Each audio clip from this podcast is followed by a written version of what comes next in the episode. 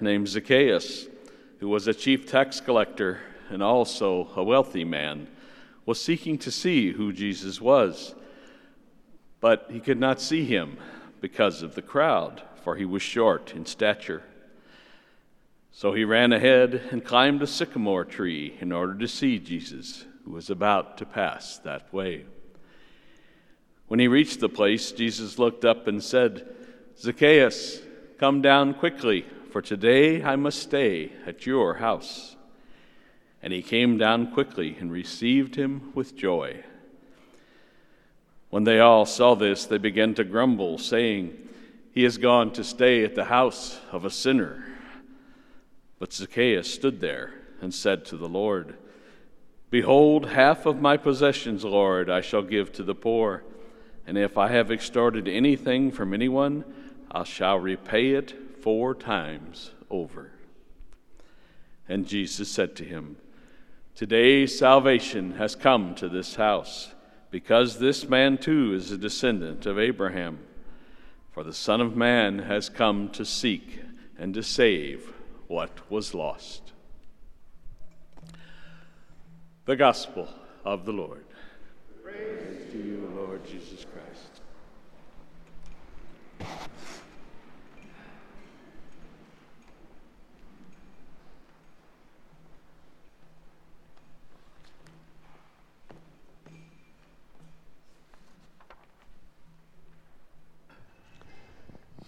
It's a familiar story we're presented with in today's gospel, one that I think is easy for us to picture. Jesus is walking along a road with a great crowd around him, and all of a sudden, up in a tree, is this man of, of short stature just to see Jesus. And Jesus, of course, stops at the tree and says, Zacchaeus, come on down. I want to go to your house for dinner. Now, it's important to realize how Zacchaeus was viewed by his community. He was a chief tax collector and a wealthy man, which basically meant in his community they considered him a thief, someone who, who extorted from them more money than the taxes that Rome wanted. Because after all, how else would he have gotten so wealthy? And so they had already had their prejudices against him. They already had their stereotypes about Zacchaeus. And so when Jesus said, I want to go to your house for dinner, they're just like, well, gee, you don't know this man.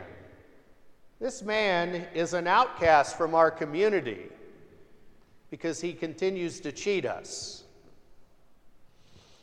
And that's the thing about prejudices and biases and everything. It's so easy to lump people together because of what they do or who they are. But Jesus is able to look beyond that. You know, I'll be the first to admit I cannot read Greek. And the reason why that's important, when the, when the scripture commentator who, who commented on this particular passage that I read pointed out the Greek, what this was written in, it could have been the past tense. We hear in English, I shall give to the poor. But the Greek actually could be that I have given. In other words, he is basically saying that he already supports the poor.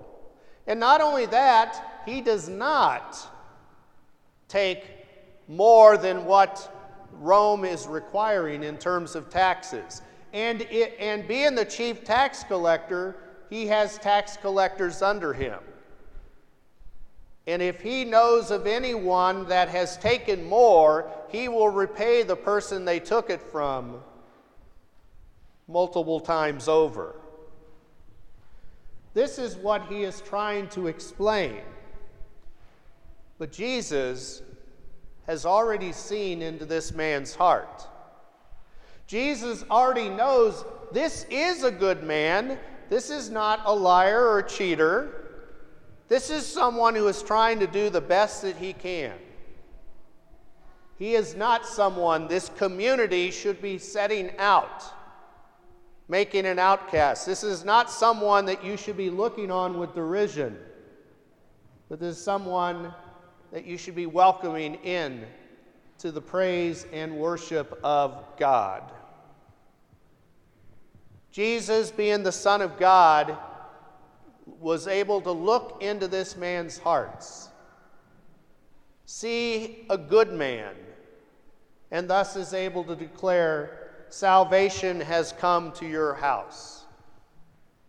After all, the Son of Man has come to gather what was lost.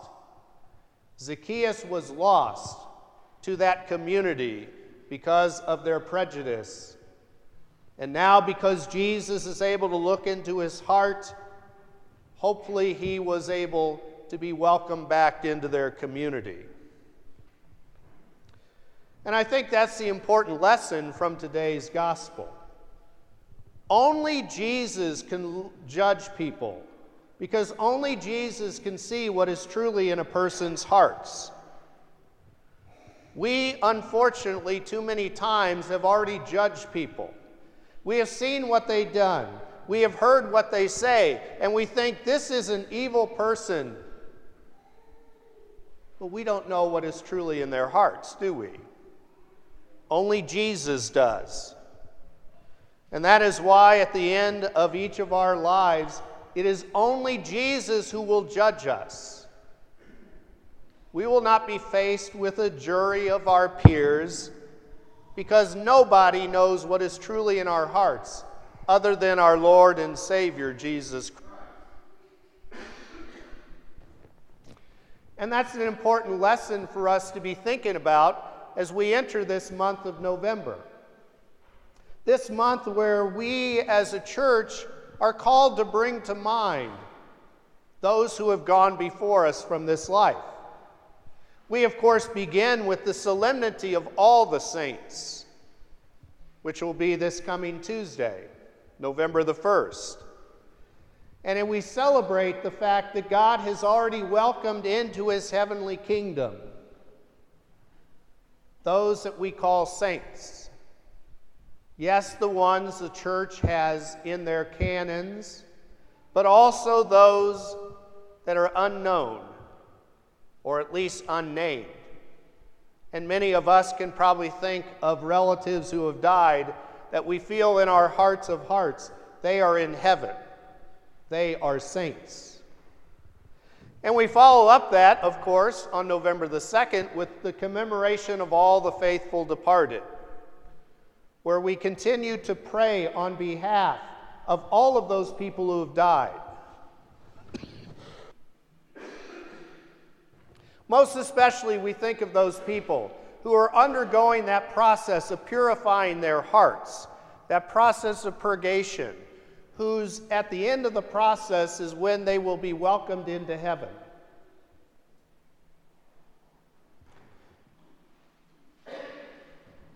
I have often said that at the end of my life, I hope I, I am in purgatory because I know that at the end of that process, I'll be going to heaven. There's no reason to go to a process of purification if you're going straight to hell. Instead, this is a process where we continue to get rid of all the self centered desires, all of the things that have put barriers between us and God. Work that we're supposed to be doing during this life, but work that may, for many of us, will continue in the life to come, but ultimately being welcomed into heaven as well. But ultimately, we can give thanks to God because he has given us Jesus as our judge. After all, Jesus is the one who gave up his life for us all. He is a just judge, someone who loves us, someone who is merciful. And his divine mercy is what we rely on to be able to pave the way to the heavenly gates.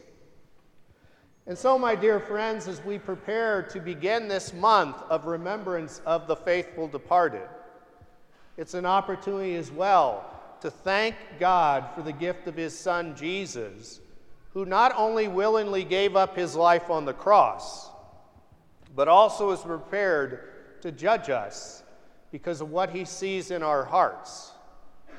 People that are not perfect, but people who are trying to emulate His love a love that was so total and so complete that he gave up his life for our salvation.